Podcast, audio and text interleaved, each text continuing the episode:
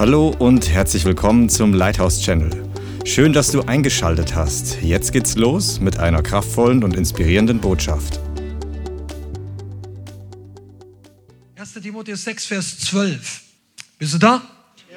Kämpfe den guten Kampf des Glaubens, ergreife das ewige Leben, zu dem du berufen worden bist. Ergreife das ewige Leben, zu dem du berufen worden bist und bekannt hast das gute Bekenntnis vor vielen Zeugen. Ich lese gleich weiter noch eine weitere Stelle, 1. Korinther 1, Vers 9. Gott ist treu, 1. Korinther 1, Vers 9. Gott ist treu, durch den ihr berufen worden seid in die Gemeinschaft seines Sohnes, Jesus Christus, unseres Herrn. Du bist berufen worden.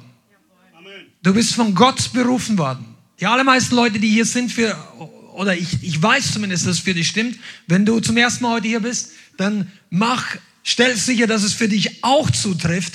Gott beruft Leute. Er ging über die Erde und er hat seinen Mund geöffnet und hat so Leute mit Namen gerufen. Er hat Leute Aufträge gegeben. Er hat uns eine Berufung gegeben. Du bist nicht einfach übrig geblieben und hast geistlich, wie manche denken, bei der richtigen Religion eine Feuerschutzversicherung für die Ewigkeit unterschrieben. Das ist nicht deine Bestimmung alleine.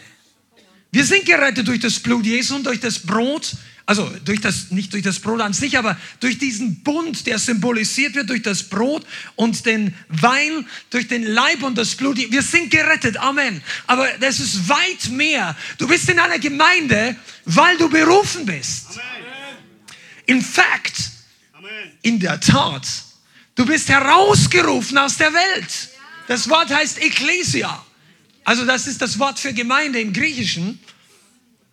Einer der Worte für Gemeinde. Und dieses Wort heißt herausgerufen aus der Finsternis, aus der Welt, aus dem Verlorensein dieses Zeitalters, aus der Vergänglichkeit deines Körpers dein und mein Körper irgendwann, auch wenn du 120 wirst, irgendwann geht dir Licht aus. Aber das macht nichts, weil deine Seele und dein Geist ewig leben kann. Und für manche wird es ein negatives ewige Existenz. Und für manche, die auf den Herrn vertrauen, deren Geist und deren Leben gewaschen ist durch das Blut Jesu, wird die Herrlichkeit hoch 10. Und Herr hat uns berufen. Er hat uns berufen zum ewigen Leben. Das haben wir gerade gelesen. 1. Timotheus 6, Vers 12. Ergreife das ewige Leben, zu dem du berufen worden bist. Und unsere Berufung, ich möchte heute ein bisschen über unsere Berufung sprechen, und zwar deine komplette Lebensberufung, ja. Aber da gibt es verschiedene Dinge. Und einige von euch, ihr denkt sich, ja, wenn ich nur wüsste, oder vielleicht bist du sogar hier und denkst, das interessiert mich gar nicht. Bleib noch ein bisschen dabei, das wird sich ändern. In den nächsten paar Minuten. Wenn du nicht rausläufst ich meine, die Tür geht von zwei Seiten auf, wir haben noch niemanden eingesperrt, also fühl dich frei. Fühl dich wirklich frei. Aber du bist berufen worden zur Gemeinschaft. Die Frage ist, manche Leute fragen sich, wofür bin ich überhaupt berufen? Erstens mal, du bist berufen fürs ewige Leben. Du bist berufen, herausgerufen worden zu sein. Du bist berufen zur Gemeinschaft mit Gott. Ja, ich weiß nicht, was meine Aufgabe. Du hast, deine Aufgabe ist, hab Gemeinschaft mit Jesus. Hab Gemeinschaft mit dem Heiligen Geist. Du bist berufen. Der größte aller Götter kam in Menschenform über diese Erde und wandelt, dass sie heute noch Filme drehen. Irgendwann sagte Simon, komm mit. Und er denkt sich, okay. Bei anderen hat er gesagt, folge mir nach. Und die Leute haben nicht gesagt, okay. Die haben gesagt, lass mich zuerst. Die zwei schlechtesten Worte, die du in einem Satz antworten kannst, wenn Jesus dir sagt, folge mir nach, sind mich zuerst. Lass mich zuerst ähm, mich von meinem Vater verabschieden. Lass mich zuerst dies tun. Lass mich, ich muss zuerst meine, meine Äcker, also damals hatten die Ochsen, da gab es keine Traktoren. Der hat nicht, ich habe mir Ochsen gekauft, musste jetzt ausprobieren. Lass mich zuerst. Und Jesus sagt aber nicht mich zuerst, sondern Reich Gottes zuerst. Aber du musst, du, du einige von euch werden das, die, das erst noch lernen, was für einen Spaß das macht. Ich lese euch noch zwei, drei weitere Beispiele. Äh, first du das schaffst, bring das mal in eine Zeile, diese mehreren Bibelstellen. 1. Korinther 1, Vers 9 hatten wir, Galater 5, Vers 13. Denn ihr seid zur Freiheit berufen worden. Nur gebraucht die Freiheit nicht als Anlass für das Fleisch. sondern dient einander in Liebe. Aber du bist zur Freiheit berufen worden. Und wenn du den ganzen Kontext lest, den Rest der Bibel, dann sagt Paulus und der Heilige Geist, Gott hat dich frei gemacht. Wenn das noch nicht passiert ist, dann will er es machen. Er kann es machen. Er wird es machen, wenn du dich darauf einlässt. Aber du sollst dich nicht mehr unterjochen lassen. Nicht mehr von der Welt, nicht mehr von der Sünde, nicht mehr von falscher Religion, nicht mehr von christlicher Religiosität. Ja, ich weiß, einige von euch, fragt warum wir hier so rumspringen während der ersten halben, dreiviertel Stunde hier. Weil wir frei sind von Religion. Das gab Zeiten in meinem Leben, da war ich noch ein bisschen jünger, da haben meine Füße sich auch angefühlt, als ob die gekettet sind an den Holzbänken irgendeiner großen Kirche. Du gehst hoch und dann weißt du ja genau, wann du dich hinsetzen musst, auf und nieder und so. Da gibt's genau diese Cues, also wenn du dann nichts mehr, die, die, genau die Sätze, ich wusste das damals zumindest, wenn der und das Gebet kommt, dann stehst du auf und dann setzt dich nieder und so weiter, weißt du, aber die Füße sind trotzdem wie angebunden. Der Herr hat uns frei gemacht. Religion rettet dich nicht, Jesus rettet. Sünde setzt auch gefangen. Die größte aller Gefangenschaften ist die Sünde. Jesus setzt frei von Sünde. Du bist berufen zur Freiheit. Einige, äh, ein paar Nuggets hier zwischendurch. Sei es die Einleitung, aber du kannst trotzdem gut verdauen. Du bist nicht dazu berufen, ständig mit der Sünde zu kämpfen bis zum Rest deines Lebens.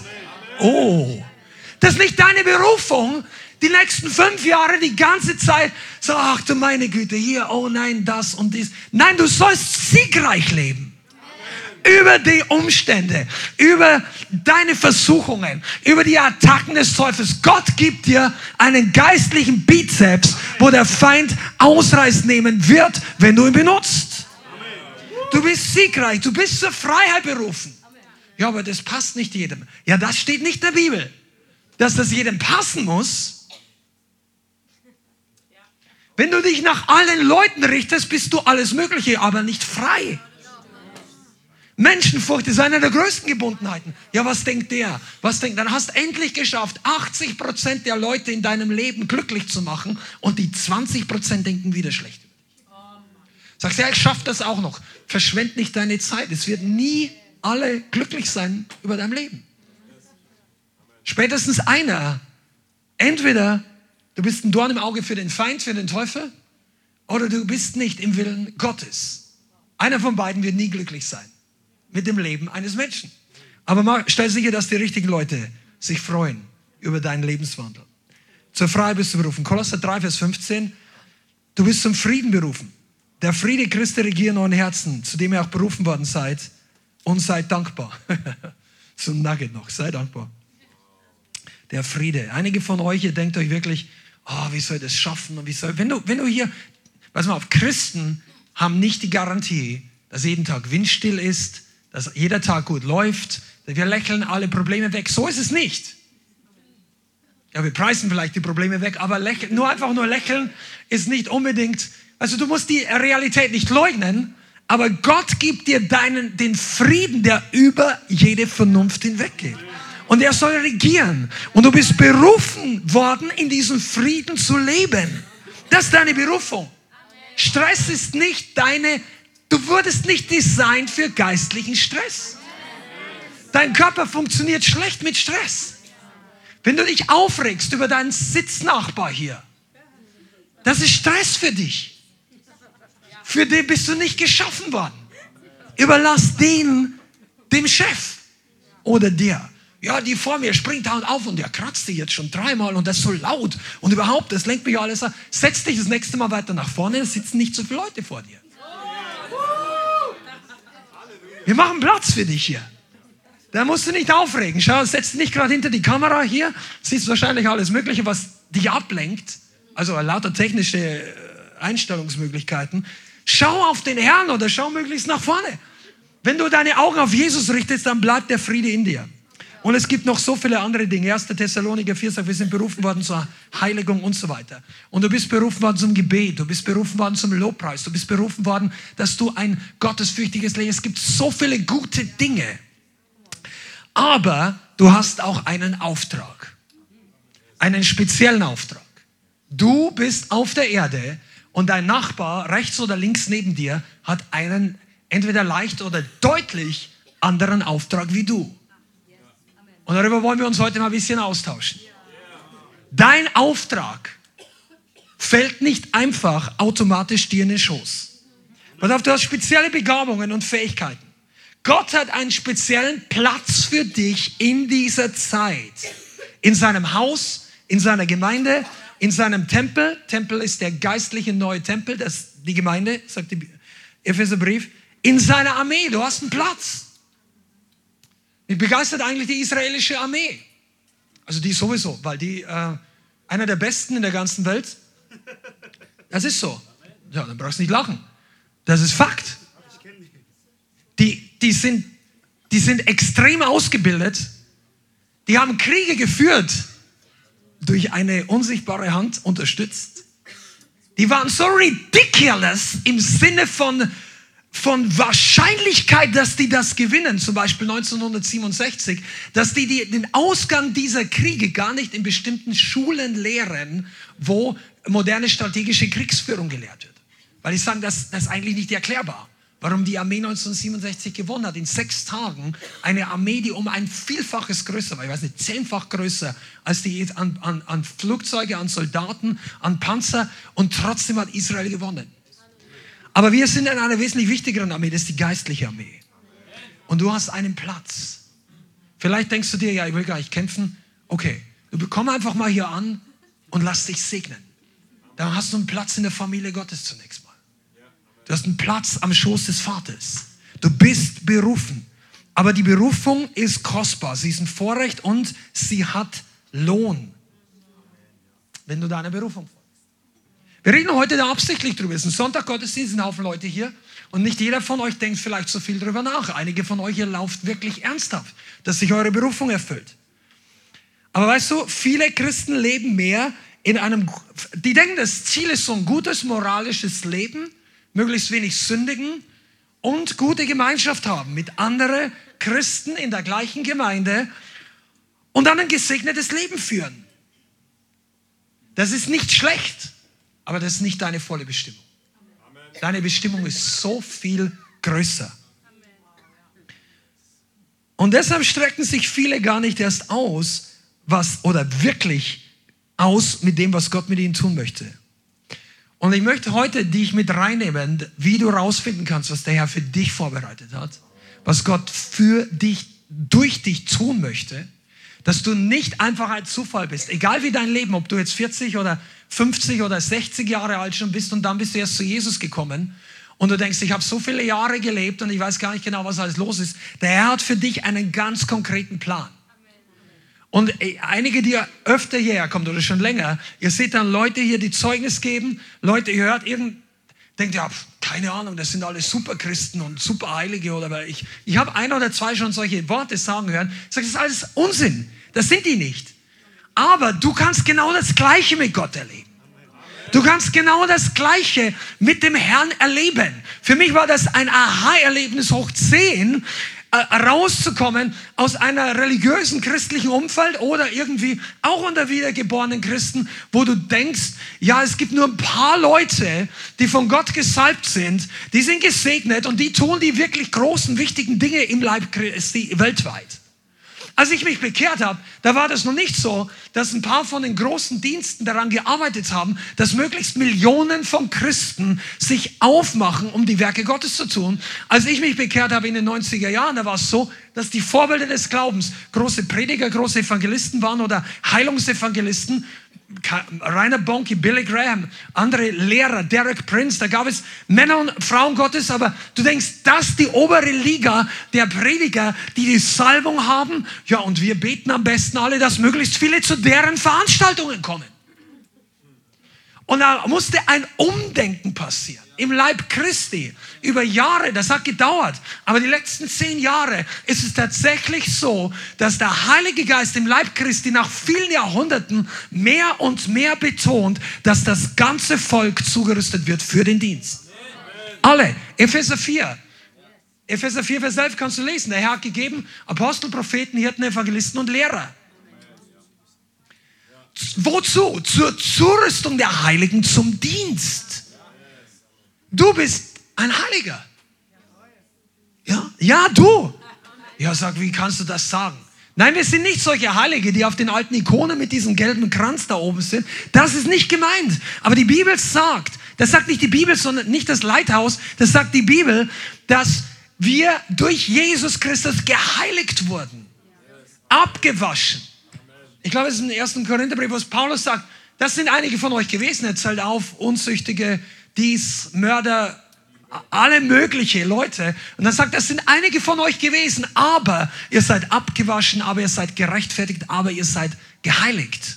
Du bist durch den Herrn geheiligt. Und jetzt möchte dich Gott loskicken. In die Ernte, in die Arbeit, in den Platz, den er für dich hat in seiner Berufung. Und um das, weil heute einige Leute da sind, die nicht so häufig da sind, ich möchte euch was mitgeben. Das Konzept, dass, der Leib, dass das Christentum, so wie es von außen aussieht, aufgeteilt ist in Profis und Laien, ist nicht von Gott. Mit Profis, das ist ein moderner Ausdruck. Du kannst es nennen Priester, Pfarrer und was auch immer. Das, das kam erst drei oder vierhundert Jahrhunderte nach Christus. Der Begriff Laie wurde niemals eingeführt in der Apostelgeschichte. Heutzutage sagt man ja Profi, Laie, einer, der sich nicht auskennt. Aber damals war das so, dass die Priester, das war, glaube ich, ein Konzil von nicht, Nikea, ja, genau. Also irgendwo 312 oder 320, als das Christentum Staatsreligion wurde, hat der Kaiser Konstantin, der gleichzeitig sowas wie der erste Papst war, geht schon schief, ja. Alle Zwangsbekehren funktioniert nicht. Das ist nicht das Evangelium. Das war nicht, da, da, da, spätestens da ist es komplett in die falsche Richtung gegangen. Aber die haben dann verboten, dass die Leute sich selber versammeln dürfen. In eigenen, haben verboten, dass die Leute sich in Synagogen versammeln dürfen. Die haben das, die ganze jüdische und, ja, das, das jüdische Erbe aus dem Christentum rausgenommen. Das Christentum in der Apostelgeschichte war durch und durch jüdisch geprägt. Natürlich auch unter den Heidenchristen, aber heutzutage musst du das lange noch mit der Lupe suchen. Das war früher nicht so. Die haben das verboten und dann haben sie Priester eingesetzt. Die Priester waren vorne, das einfache Volk da hinten. Die Priester waren höher, kennt ihr das? Besondere Kleidung. Gab es am Anfang auch nicht. Besondere Zeremonien. Der Zeremonienmeister macht seine Bewegungen und du denkst, es passiert was. Aber das ist nicht so. Die Bewegung holt den Heiligen Geist nicht vom Himmel.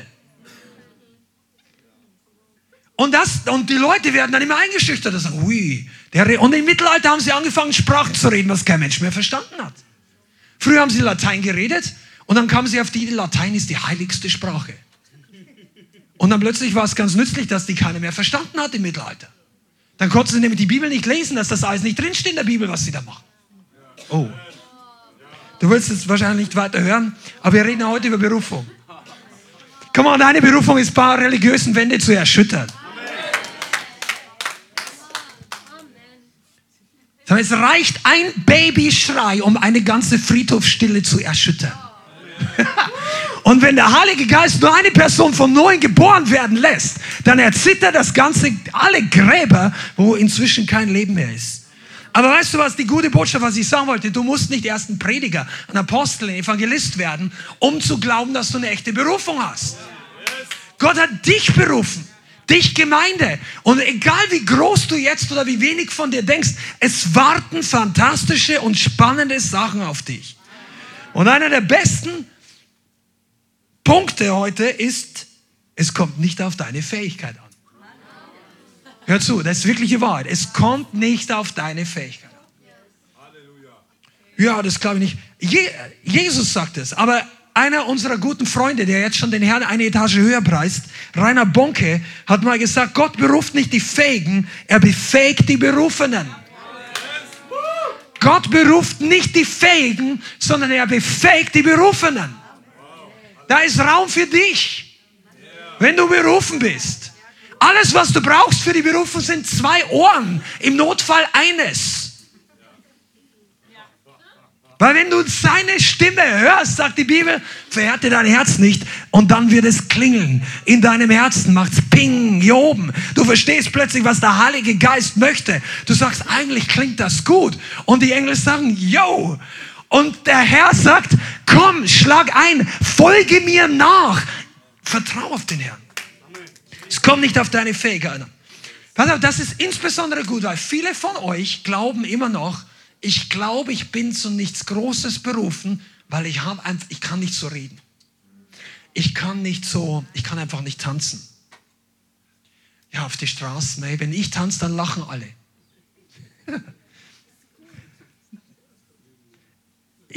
das, du, viele von uns hier haben Sachen gelernt, die sie früher kritisiert haben. Also ich zumindest. Leute, wir haben es lust, ich habe mich, es gab Zeit, da habe ich mich lustig gemacht. Ich, ich, zur Schande sage ich das. Kurz vor meiner Bekehrung und ganz kurz nach meiner Bekehrung habe ich immer noch negativ gedacht über bestimmte Leute, die ausgiebig sich freuen, die laut klatschen im Gottesdienst, die einfach einen Ausdruck haben. Ich dachte, das ist alles viel tiefer, das muss man alles viel ernsthafter sehen. Und die Leute hatten Freiheit und ich nicht. Damals. Halleluja. Du hast so viel Potenzial. Sind wir uns da einig? Möchtest du das annehmen? Okay, dann, dann gehen wir jetzt in den nächsten Bereich der Botschaft rein. Du hast Potenzial, Amen. Aber viele Menschen hatten schon Potenzial. Viele Christen hatten schon Potenzial. Am Ende zählt nämlich, was dabei rauskommt. Nicht die Möglichkeiten. Weißt du, am Ende zählt auch nicht so viel, was auf deinem Bankkonto ist, es zählt davon, was du in deinem Leben abgehoben hast, was du nicht gemacht hast. Natürlich lässt du dein Geld nicht unbenutzt auf dem Bankkonto, also alle wenigsten. Aber wir benutzen oft nicht, was Gott uns gibt.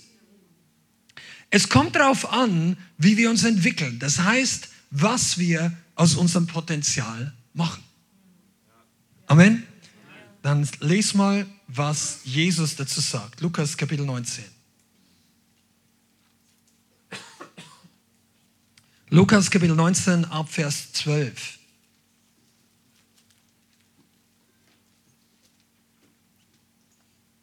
Lukas 19, Vers 12.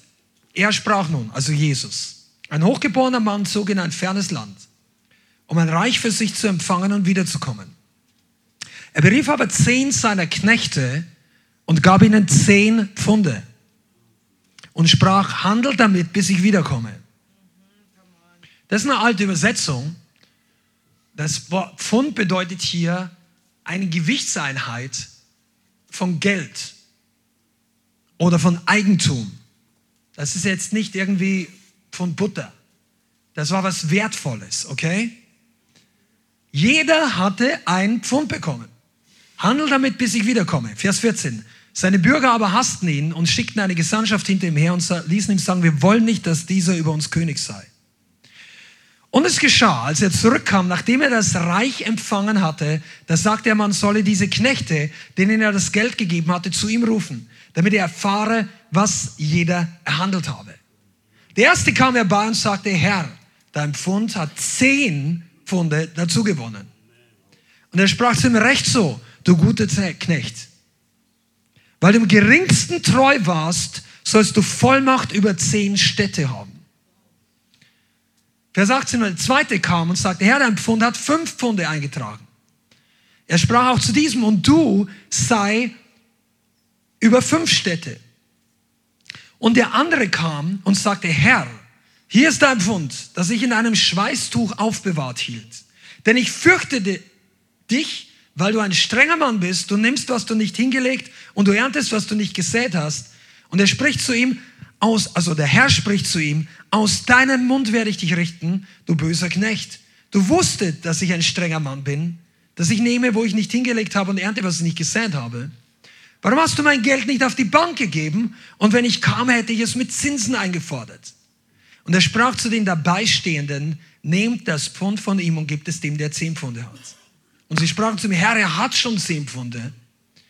Ich sage euch, jedem, der da hat, wird gegeben werden und von dem aber, der nicht hat, von dem wird selbst das, was er hat, weggenommen werden. Amen. Und hier ist es ganz interessant. Jesus sagt, er gibt jedem einen Anteil.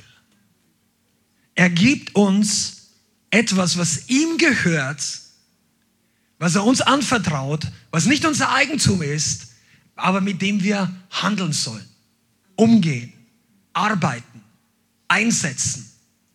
Alles Mögliche, was Frucht bringt. Das waren Diener des Herrn.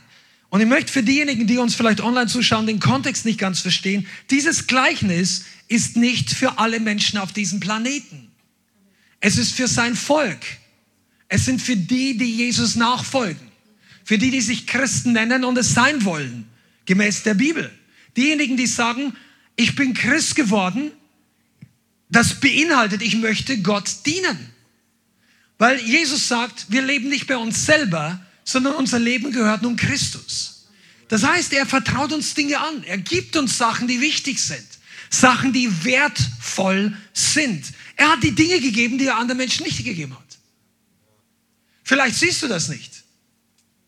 Aber eines deiner Sachen, die er, die meisten von euch, die heute hier sind, um die viele, viele Millionen Menschen dich und mich beneiden, die meisten von uns, ist ein deutscher Pass. Ich sage mal, es ist ein Vorrecht. Ich sage nicht, dass die Deutschen besser sind als die anderen. Ich sage nur, der Pass beinhaltet Privilegien, die viele andere Länder gar nicht haben. Deshalb wollen manche auch hierher. Und ich sage jetzt da weder positiv noch negativ, aber ist ein Fakt, dass der Pass zu einem der begehrtesten, also der, die Visa-Erleichterungen, alles Mögliche.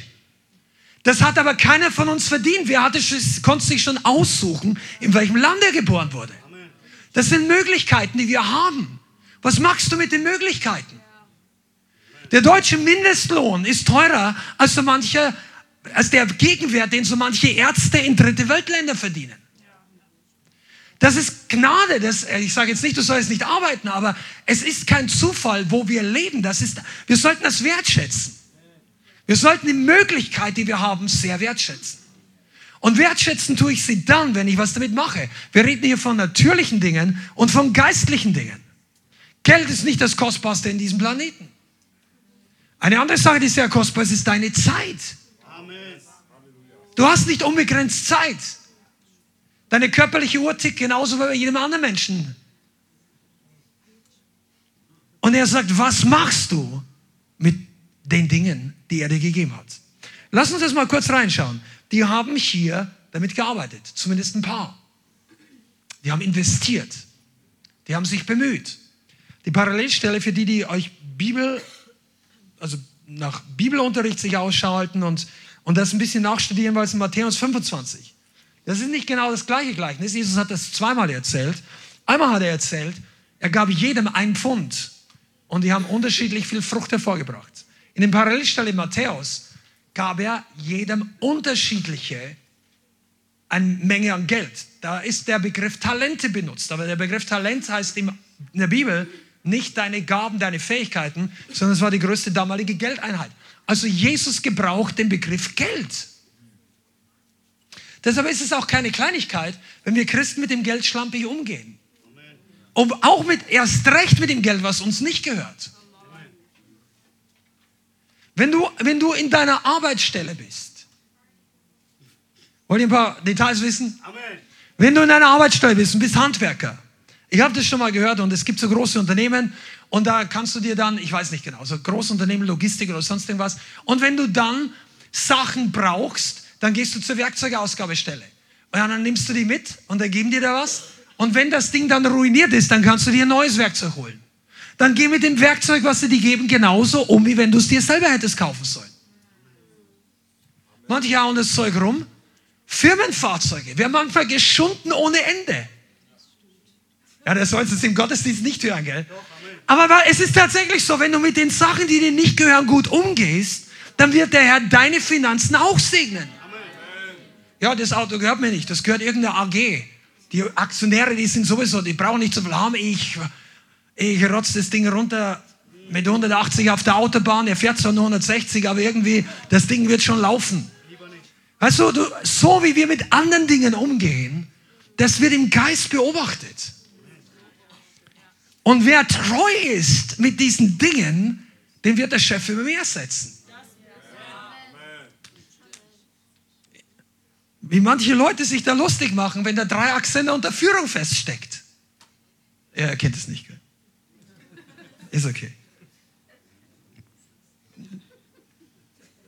Ich finde es nicht witzig, wenn einer ist nicht genau weiß, wie er umgehen soll, verrechnet sich an 20 Zentimeter und schrottet dieses 300 Euro, 300.000 Euro Teil und steckt in einer zu tiefen Unterführung fest. Und alle anderen, haha. Nein, das ist für den Chef nicht witzig, dass sein Ding gerade ruiniert wurde.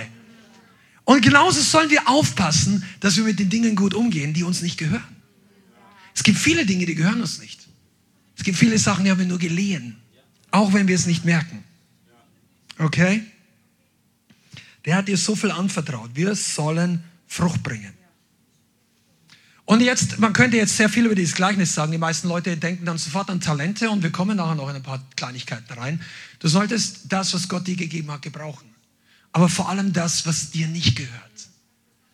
Einige Christen wachsen viel zu langsam oder würden gerne schneller vorwärts kommen, aber merken nicht, dass dem Geist jemand die Bremse gedrückt hat weil sie mit den Dingen, die nicht ihre eigene Sache sind, viel zu gleichgültig umgehen. Das heißt, eine Aufgabe, die anvertraut, sagen, ja, das ist mir eigentlich nicht wichtig. Ich bin, ich habe eine, ich bin Evangelist. Ja, kannst du mir mal bei den Kindern mithelfen? Ja, aber ich bin Evangelist. Wie lange muss ich das machen? Wenn du so fragst, lange. Bis du gelernt hast, dass die Kinder genauso wertvoll sind wie die Leute da draußen. Ja, ja, das weiß ich schon. Warum ist es so schwierig für dich dann zu dienen? Ja, das ist halt nicht meine Aufgabe. Ja, aber der Herr ruft dich in diese Aufgabe. Das verstehen viele Leute in Deutschland nicht richtig. Weil, wisst ihr, weil wir sind alle geschult, dass die Welt sich fast, nicht ganz, aber fast so um uns dreht. So, die ganze Werbung strahlt ja nur auf mich. Oh, von, jeder möchte was von mir. Ja, die wollen deine Kohle. Deshalb kostet das so viel. Die Werbung ist teuer. Die sind alle so freundlich zu mir. Ja, solange du Geld hast. Geh mal zu einer Bank und du hast kein Geld mehr. Mach's nicht. Wollen wir ja nicht. Aber du wirst merken, dass die Freundlichkeit der Welt nicht so großzügig ist, wie sie ausschaut. Sei du nicht so. Lass dich nicht konditionieren. Alles, was mir nützt, ist gut. Alles, was mir nicht nützt, das ist, das ist Coaching. Motiv es gibt ja alle möglichen Coaching-Sachen. Wie wirst du reich? Wie wirst du erfolgreich? Und XYZ im Internet. Nein, das Reich Gottes hat in manchen Punkten ganz andere Prinzipien. Wenn du die ganze Zeit nach deinem eigenen Haus, nach deiner eigenen Sache, nach deiner Villa trachtest, wenn, wenn sich dein Leben um dich dreht, kann es sein, dass dir teilweise gut geht. Aber Gottes Berufung wird nicht wirklich zustande denn er hat dich viel zu was Größerem berufen, als eine Flotte von Ferraris zu haben. Die Dinger rosten irgendwann auch weg. Ja, bei mir nicht. Ich habe eine Garage. Ja, aber eines Tages musst du die hier lassen. Auch deine Garage. Dann, wenn du abgezogen wirst hier von dieser Unit, da geht kein Ferrari mit in den Himmel. Und dein Lieblingshobby und deine Briefmarkensammlung für die Oldschool-Guys oder was auch immer. Deine Schuhsammlung. Alles, was du in diesem Leben aufgebaut hast. Du musst die Sachen hier lassen. Selbst dein Doktortitel ist im Himmel nicht mehr gefragt. Oh. Ich sage nicht, du musst keinen Doktor haben. Wenn der Herr das zu dir sagt, mach es. Aber diese Art von Anerkennung zählt im Himmel nicht mehr. Im Himmel zählt ein anderer, Dr. Paul. Es gibt einen Dr. Lukas, wusstest du das? Lukas war Arzt. Aber Himmel zählt eine Auszeichnung, die auf der Erde nicht vergilt. Trotzdem gibt es ein Prinzip, die ist in der Welt und im Reich Gottes gleich. Wenn ich mit den Fremden treu bin, dann wird man dir mehr anvertrauen. Und das hat was mit deiner Berufung zu tun, okay? Jetzt sagst du, okay, habe ich verstanden? Auf geht's. Okay, wie komme ich also vorwärts? Philippa 3, Vers 7. Schlag das mal auf. Wir kommen jetzt in Revival-Gewässer, okay? Philippa 3, Vers 7. Aber alles, sagt Paulus hier, das Paulus, der große Paulus, der war gelehrt, der war ausgebildet, der war studiert. Paulus war ein schlauer Kopf, bevor er noch von Jesus errettet wurde. Der, der hatte viel, der war nicht dumm, der war nicht nur ein Fischer. Philippa 3, Vers 7, aber alles, was auch immer mir Gewinn war, das habe ich um Christi willen für Verlust gehalten. Ja, wirklich, ich halte auch alles für Verlust um der unübertrefflichen Größe der Erkenntnis Jesu Christi, meines Herrn willen. Um dessen Willen ich auch alles eingebüßt habe und es für Dreck achte. Damit ich Christus gewinne und von ihm gefunden werde, indem ich nicht meine Gerechtigkeit habe, die aus dem Gesetz ist, sondern die durch den Glauben an Jesus Christus Und Philippa 3, Vers 9, ist es hier? Äh, Vers 12, Entschuldige, Vers 12, im Vers 12 weiter, sagt äh, Paulus hier, nicht, dass ich es schon ergriffen habe oder schon vollendet bin. Ich jage ihm aber nach, ob ich es noch ergreifen möge, weil auch ich von Christus ergriffen bin. Brüder, ich denke nicht, dass ich es schon ergriffen habe, also es schon erreicht habe. Eins aber tue ich, ich vergesse, was da hinten ist strecke mich aus nach dem, was vorne ist und jage auf das Ziel zu, hin zu dem Kampfpreis der Berufung Gottes nach oben in Christus Jesus. Guck mal, die letzten drei, vier Verse, die haben so viel in sich drinnen. Wir könnten hier zwei Stunden drüber reden. Für, er sagt hier, ich jage ihm nach. Der große, weise, mächtige, geistlich mächtige Paulus, der uns alle in die Tasche stecken würde, sozusagen. Der sagt, ich habe es noch nicht ergriffen. Die meisten von uns würden schon bei der Hälfte der Reife, der Nachfolge, der Frucht, der geistlichen Ergebnisse wie Paulus sagen, ja jetzt, jetzt könnt ihr mal anerkennen, was ich geleistet habe. Paulus sagt, ich habe noch nichts ergriffen. Ich jage ihm nach. Guck mal, das, das ist eine der DNA dieser Gemeinde. Wir bleiben nicht stehen. Ich jage ihm nach. Und jetzt möchte ich mal was sagen. Es spielt keine Rolle, wo du im Rennen bist in einem Marathon oder in einem 10.000 Meter Lauf, wo ich sage jetzt mal, also innerhalb eines Stadions zum Beispiel, rennen da so und so. Es ist gar nicht so wichtig, an welcher Stelle du im Moment bist. Wichtig ist, mit welcher Geschwindigkeit du im Vergleich zu dem Rest läufst. Weil vielleicht bist du eine Zeit lang zurückgefallen, aber wenn du nachjagst, wenn du gut unterwegs bist, dann machst du in den letzten 20 Jahren deines Lebens mehr als 20 Leute in 200 Jahren. Einige von euch denken, ich bin zu alt. Na, du hast mir nicht ganz verstanden, was Paulus, Paulus, der war ein junger Mann.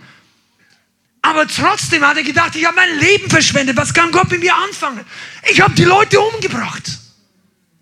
Das hat Paulus gemacht, also als es Saulus war. Der war überall bekannt als Verfolger, als der Haupt, das war der, der Terminator gegen den Christen. Jeder kannte ihn, er pustet die alle weg. Und als er jetzt kennt, oh, ich war die ganze Zeit auf der falschen Seite. Und dann hat er, er hat, nicht, er hat nichts mehr gesehen, er wollte nichts mehr essen, er hat drei Tage nichts gegessen. Also er hat nicht ein geistliches Fasten einfach eingelegt. Der hat gedacht, ich brauche jetzt überhaupt nichts mehr essen und trinken, ich bin total verkehrt. Und dann plötzlich wird ihm klar, er hat Gott verfolgt. Er hat die Menschen verfolgt. Und wisst ihr, zu ihm sagt nachher der Herr, pass auf, wir machen alles neu. Du kannst vollkommen neu anfangen. Er hat sich gedacht, wenn ich jemals was über Jesus sage, die Leute wollen mich halt nicht haben. Ich bin der Verbrecher. Ich habe die alle. Ich habe die Großmutter von dem Bruder Simon da drüben überliefert. Die haben es hingerichtet wegen mir. Kannst du dir vorstellen, wie Paulus unterwegs war? Der geht in die Gemeinden rein und da waren vielleicht einige echt angefochten, dass sie ihm vergeben mussten. Hier kommt der Verfolger. Hat meine Frau überliefert und jetzt erzählt er von Jesus. Das war nicht nur ein Test für Paulus, das war ein Test für die Gemeinde. Aber die meisten haben gesagt, preis dem Herrn, welch Gnade wie großartig Gott ist, dass er selbst so einen Verbrecher vergeben kann. Und dieser gleiche Paulus sagt, ich jage ihm nach. Freunde, seid ihr hier? Du bist nicht hier, um einen Platz zu finden in einem ICE und dich hinzusetzen. Wenn du ganz neu im Glauben bist, ist das okay. Setz dich hin, lass dich segnen. Das Ding hier fliegt auch ohne deine Mühe. Der Heilige Geist landet und er pustet deine Belastungen raus. Der wird dein Leben freisetzen und heilen. Du bist hier nicht umsonst. Er kann dein Leben in einer Minute verändern. Aber deine Berufung ist nicht ein Sofa zu finden in der Gemeinde. Deine Berufung ist nicht, einen bequemen Platz zu finden, wo letztendlich du sagst, ach, das ist ja noch besser als zu Hause. Früher war ich vor meiner Spielekonsole, jetzt sehe ich, wie die Leute alle arbeiten und ich bin nur noch gebläst. Nicht schlecht die ersten paar Wochen, aber deine Berufung ist eines Tages, und der Tag kommt schneller als du denkst, aufzustehen von deinem Sitz. Und einen Schritt nach vorne zu machen und festzustellen, deine Füße tragen auch dich an Orte hin, wo du früher nicht hin wolltest. Wo der Heilige Geist sagt, das ist die Marschrichtung. Und du sagst die einzige Antwort, die ein Christ geben sollte. Yes, Sir. Deshalb singen wir dieses Lied auch so gern. Aber, und jetzt, ich möchte ein bisschen darauf eingehen, weil das Ding hat Schmackes. Also ich weiß nicht, wie ich es sagen soll. Diese Bibelstelle hat edgy. Ja, die, die, die Christen sagen da, ja, ich weiß, ich bin berufen. Er hat einen großen Plan für mein Halleluja. Ich liebe dich auch, Jesus. Paulus sagt, ich jage ihm nach. Nachjagen heißt nicht, ja, ich berücksichtige das auch bei meinen Entscheidungen. Ich, ich consider das auch in meiner, ich, ich berücksichtige meine Berufung schon bei meinen Entscheidungen. Das ist okay, wenn du das tust, aber das ist nicht Nachjagen. Nachjagen ist nicht zu sagen, ja, das ist, meine Berufung ist auch wichtig. Ja, ich soll es besser nicht vergessen dass Gott einen Plan für mein Leben hat. Nachjagen ist ganz was anderes. Ich meine, lass uns mal all diese religiöse Staub jetzt mal weg. Was heißt denn Nachjagen? Welches Beispiel fällt dir ein für irgendeine Szene, wo etwas oder jemand etwas anderes nachjagt? Ja, zum Beispiel ein Raubtier, ein Beutetier. Geh mal nach Hause, wenn du dann fertig bist hier mit der Predigt und schau dir mal irgendwas an. Die müssen sich ganz schön anstrengen, das Ding zu erwischen. Nachjagen bedeutet, dass du schneller läufst, als die Umstände versuchen, dir zu diktieren. Come on, das war jetzt. Nochmal. Du läufst geistlich schneller, als deine Umstände es für dich vorgesehen haben. Und viele Christen, was ihre Berufung angeht, sagen, ja, das geht nicht. Ja, ich kann das nicht. Ja, ich weiß, da steht geschrieben, Oh, fünf andere machen es. Ja, 20 andere nicht. Gibt es noch jemand? Ach, da gibt es viele, die es auch nicht machen. Ich glaube, ich gehe hier rüber. Vergleich dich nicht mit dem Rest, der es nicht macht. Deine Berufung ist wichtiger. Nachjagen bedeutet nicht, dass du sagst, okay, es geht nicht. Nachjagen bedeutet, dass du dich aufmachst und schneller wirst. Wisst ihr, dass die Bibel sagt, in einem gewissen Sinn, wir sollen Gott nachjagen? Aber das heißt nicht, dass Gott auf der Flucht ist. Das ist nicht der Fall. Aber wir sind in einer Welt, in einer Generation geboren, die uns oftmals so weit wegtreiben lässt von Gott und so viel Widerstände in unseren zwischen uns und der und deine Bestimmung, deinem Bräutigam. Und manchmal denkst du, oh, und Gott möchte, dass du nachjagst. Es gibt eine Bibelstelle, die sagt, es ist die Ehre Gottes, Dinge zu verbergen und die Ehre des Königs, sie zu erforschen. Du bist ein König und eine Königin, sagt die Bibel, sind König und Priester im Neuen Testament. Gott schmeißt seine Diamanten und sein Gold nicht auf die Straße. Geistlich auch nicht. In der Gemeinde. Es gibt Dinge, die möchte, dass du, Gott möchte, dass du sie suchst und findest. Hast du Gott schon mal gesucht? Ja, ist doch nicht versteckt. Ja, aber er möchte sich finden lassen. Wenn du mal ein kleines Kind hast, dann wirst du es verstehen. Schon mal verstecken gespielt mit einem kleinen Kind? Dir macht es doch Spaß dann, wenn er dich findet. Du, du, das ist ja nicht so, du willst dich ja nicht verstecken und lässt ihn dann stundenlang weinen. Ah, wo bist du? Ah, und du denkst, ha, ich hab's. Nein, sagst du hast Freude. Du hast Freude, dass, ha, hier bin ich. Und dann ist er aber der hat es gefunden. Gott möchte, dass du das Geheimnis findest. Er möchte, dass du ihm nachjagst. Ja, wenn Gott wollte, dass Deutschland errettet wird, dann wäre es schon so. Nein, er möchte eine Gebraut, eine Gemeinde, die ihm nachjagt, die sucht. Jesus ist der größte Sucher der Welt.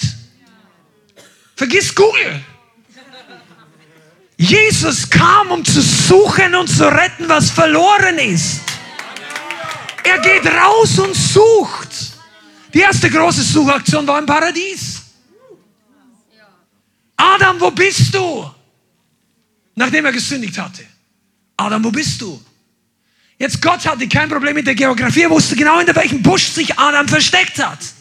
Aber Adam war geistlich verloren. Und er wollte von, Gott wollte Adam finden, weil er sich finden lässt. Nicht wir suchen Gott, weil Gott verloren ist. Wir suchen Gott, weil wir verloren waren. Wir waren irgendwo weggeirrt. Und jetzt kommt der Weg nach Hause.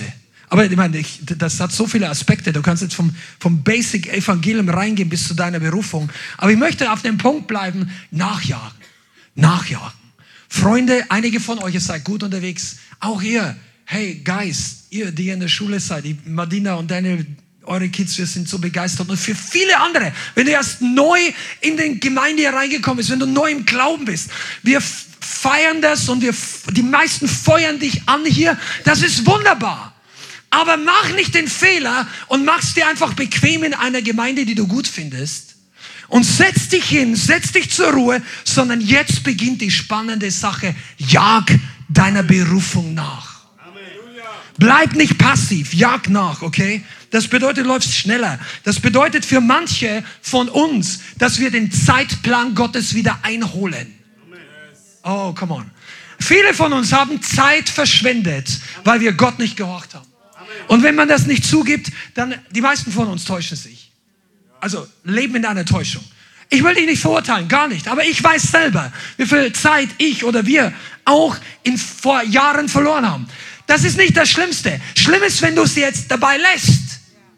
Denn die Bibel gibt eine Verheißung. In Joel Kapitel 2, Vers 25. Das lest du jetzt mal und alle über 30 sagen Amen. Joel 2, Vers 25. Da heißt es, ich werde euch die Jahre erstatten, die der Heuschrecke und der Abfresser und der Vertilger und der Nager gefressen haben. Mein großes Heer, das ich, sagt Gott, gegen euch gesandt habe. Er sagt hier, die Jahre, die ihr verloren habt, wegen eurer eigenen Sünde. Wegen gerechtem Gericht, weil ihr nicht getan habt, was ich ursprünglich wollte. Diese Jahre sind, müssen nicht verloren sein. Du kannst sie im Glauben zurückholen. Du kannst Fehler der Vergangenheit korrigieren. Man, come on, das ist, jetzt wird es ein bisschen besser. Das, die Einleitung war noch in Schrittgeschwindigkeit, damit du mitkommst. Aber jetzt, pass ein bisschen auf. Du kannst die Zeit, die du verloren hast, den Glauben zurück, take it back. Zurücknehmen. Egal, ob du 60 oder 16 bist. Ja, ich, ich wünschte, ich wäre noch so jung wie die anderen. Du hast keine Ahnung. Smith Wigglesworth hat, ich glaube, also 50 war angefangen, die Kranken zu heilen. Und der Mann hat nachher noch 23 oder 21 Tote auferweckt. Und du machst dir Probleme, weil ich bin 37 und bin noch nicht weit gekommen. Dank dem Herrn, dass die nächsten 13 Jahre ein Bonus sind. Bis du so alt bist wie Smith Wigglesworth. Wenn du nachjagst, ist das Timing nicht das Problem. So, come on. Du musst aber deiner Berufung nachjagen. Um das zu tun, musst du verstehen, dass deine Berufung nicht auf dich wartet. Dein, die geistliche Welt wartet nicht ab, bis du nach längerer Gehorsamspause wieder zurückgekommen bist an dem Ort und weitermachen möchtest im Gehorsam. Komm ist ein Nugget. Ich hoffe, du bist demütig und offen, das zu empfangen.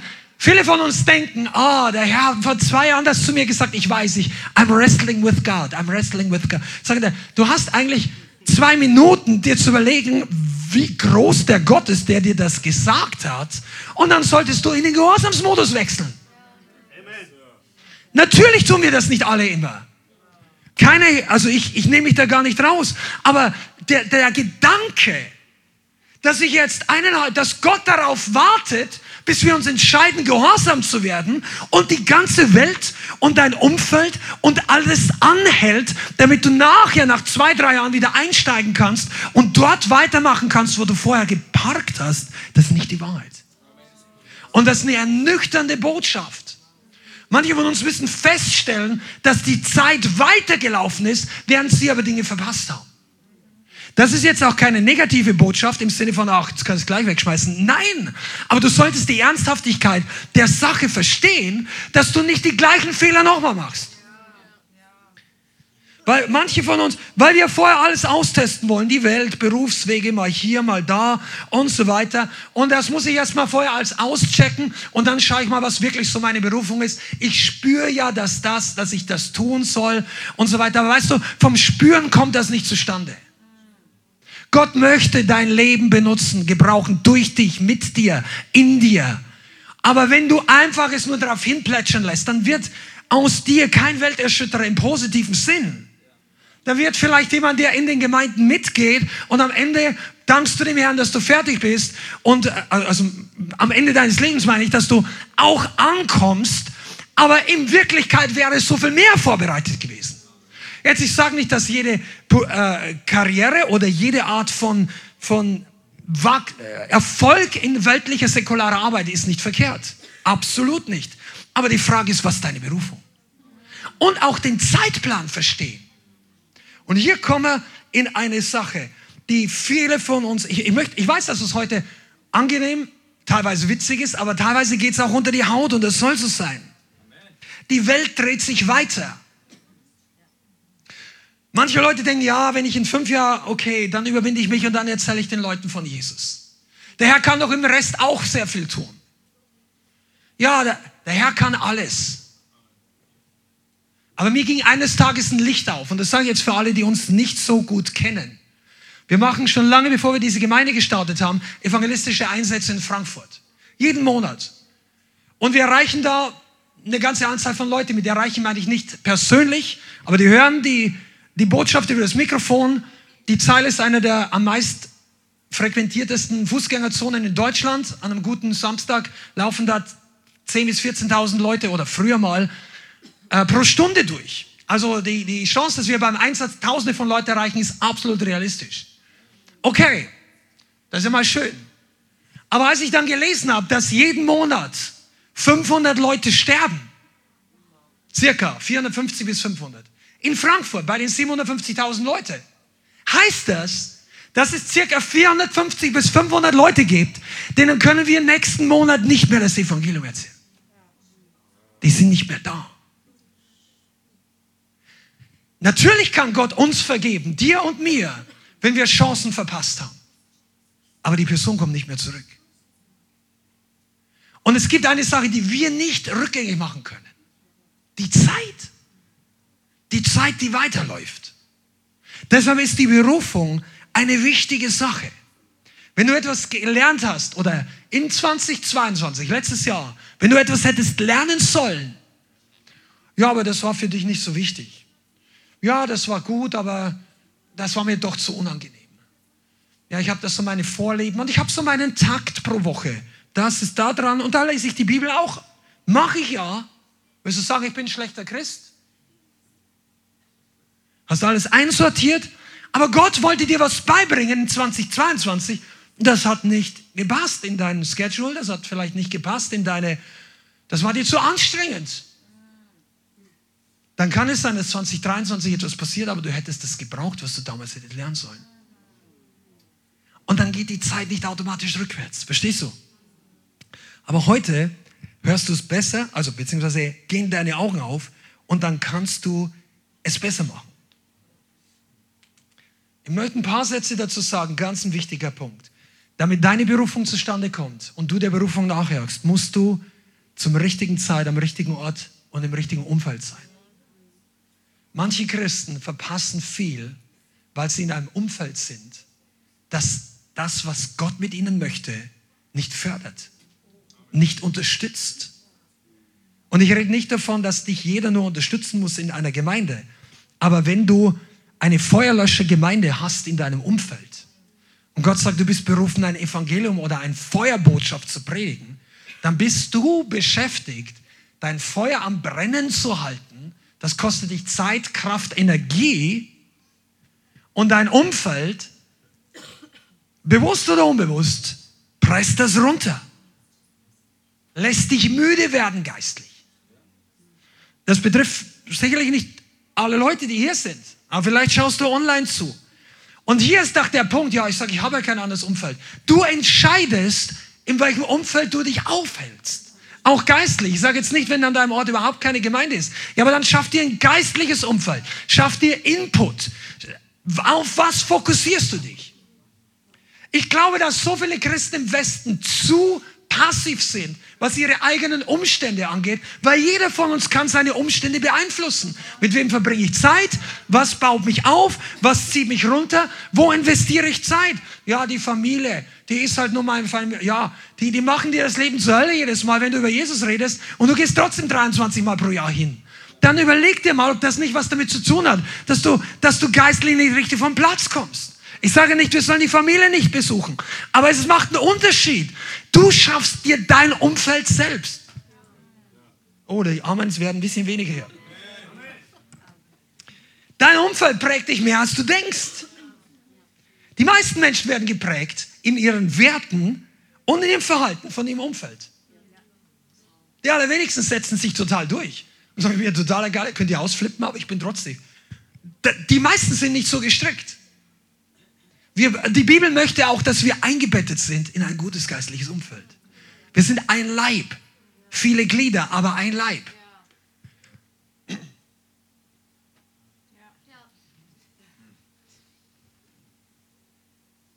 Vergleich dich mit den Leuten, die es wert sind, dass du dich vergleichst. Such dir Vorbilder, die dich anfeuern. Überhaupt wählt sich jeder Mensch seine Vorbilder selber. Ist dir schon mal aufgefallen? Was sind deine Vorbilder? Auch im Leib Christi. Was sind die Leute, die du gut findest? Sind das die Leute, die deiner Berufung entsprechen? Oder ist das nur das, was dir gefällt? Ja, will Gott nicht, dass es mir gefällt? Ja, vielleicht aber auch nicht.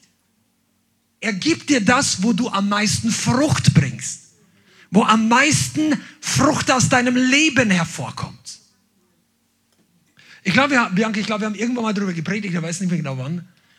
Wer von euch kennt Bonsai-Pflanzen? Die japanischen klein gezüchteten Bäume, denken, sie schauen so schön aus für die Wohnung. Ach, ist das ein süßer Baum. Aber soweit ich weiß, wurden die klein gezüchtet. Und die wachsen auch nicht weiter, weil ihr Umfeld das nicht zulässt. Der, der, das Gefäß ist so eng, die werden beschnitten, die können nicht mehr raus. Und dann sind sie süß, aber nutzlos. Also süß zum Anschauen, aber da wächst kein großer Apfel an dem Baum. Wähle dir dein Umfeld weise. Come on. Such dir Gleichgesinnte im Feuer Gottes. Leute, die mit dir durchs, ja, durchs, durchs negative Feuer durchgehen und dich, dich anfeuern. Leute, die dich vorwärts bringen. Leute, die dich ermutigen im Richtigen und die, die dich ansprechen, wenn du mal wirklich daneben trittst. Ja, solche Freunde will ich gar nicht. Jo, die brauchst du aber. Jeder von uns braucht Leute, die uns mal darauf hinweisen, ah, das war nicht die beste Entscheidung. Ja, das ist doch mein Leben. Genau, und das ist deine Berufung. Es ist das, was bei dir rauskommt. Eines Tages stehst du und ich auch ganz alleine vor Jesus. Da können wir auch nicht sagen, du, ich hatte 20 Freunde, die waren in der Gemeinde alle da gesessen. Was soll das jetzt heißen, ich hätte stehen sollen? Jesus sagt übrigens nicht, ob du stehen sollst, er fragt dich, was so geht. Ah, Heiliger Geist. Okay. Ja, das ist so. Eines Tages stehen wir alle vor Jesus selber. Und das ist der Moment, wo viel Ernüchterung eintritt. In diesem Moment wird plötzlich klar, alles, was wir auf die Erde getan haben, war es auf, äh, auf, auf Gott auf Fels gebaut oder war es unsere eigenen Wünsche, unsere Bedürfnisse? Und die Gemeinde muss gereinigt werden von Eigennutz und Eigenbedürfnissen, was nicht im Willen Gottes ist. Ich dir, die Gemeinde im Westen braucht diese Reinigung. Und sie kommt, unbewusst und bewusst. Teilweise durch Prediger, also durch das Wort, durch, durch die positiven Input innerhalb der Gemeinde und teilweise kommt sie durch Verfolgung oder durch Schwierigkeiten oder durch Katastrophen oder durch solche Situationen oder weltweiten Krisen wie Corona zum Beispiel, Egal, was da politisch oder dahinter steckt oder nicht, aber es war eine Erschütterung des Leibes Christi. Und für viele war es ein Reinigungsprozess. Wo stehst du? Wo bin ich? Was bleibt übrig, wenn viele menschliche Dinge weggenommen werden? Okay? Feuer ist kein Zufall. Ich sage dir das hier im Leithaus. Wir predigen über Feuer, wir glauben, wir beten für das Feuer der Weckung und einige von uns sind nicht gerade so, dass sie Gefriertruhen-Temperatur haben. Aber Feuer ist kein Zufall. Ja, ich bin halt nun mal nicht so. Nee. Feuer ist keine Temperamentsfrage. Dein Verhalten mag sein, aber deine geistliche Temperatur ist nicht eine Frage deines Temperaments, ist nicht eine Frage deiner Berufung. Ja, ich bin nicht berufen zum Evangelisieren. Boing, falsch. Kein, das ist falsch. Du bist berufen, Menschen für Jesus zu erreichen. Die Bibel sagt das, nicht das Leithaus. Die Bibel sagt es. Im Ende des Evangeliums geht hin in alle Welt. Feuer ist kein Zufall. Und manche von uns warten so lange ab. Denkst du, ja, das, ich muss mir das nochmal überlegen. Überleg nicht zu lange. In der Zwischenzeit geht das Feuer langsam aus. Wisst ihr eigentlich, dass ein Gehorsamschritt immer in mehr Hitze führt? Ist es so? Wenn du plötzlich, Gott zeigt dir was und er sagt, hey, ma, und du denkst, wow, ich weiß nicht, aber ich mache es jetzt im Glauben. Ich mache es einen Schritt des Glaubens. Und plötzlich denkst, Halleluja, der Heilige Geist ist hier. Und du merkst, der Herr ist mit mir, der Herr ist in dieser Sache drin. Der freut sich, dass du einen Schritt des Glaubens.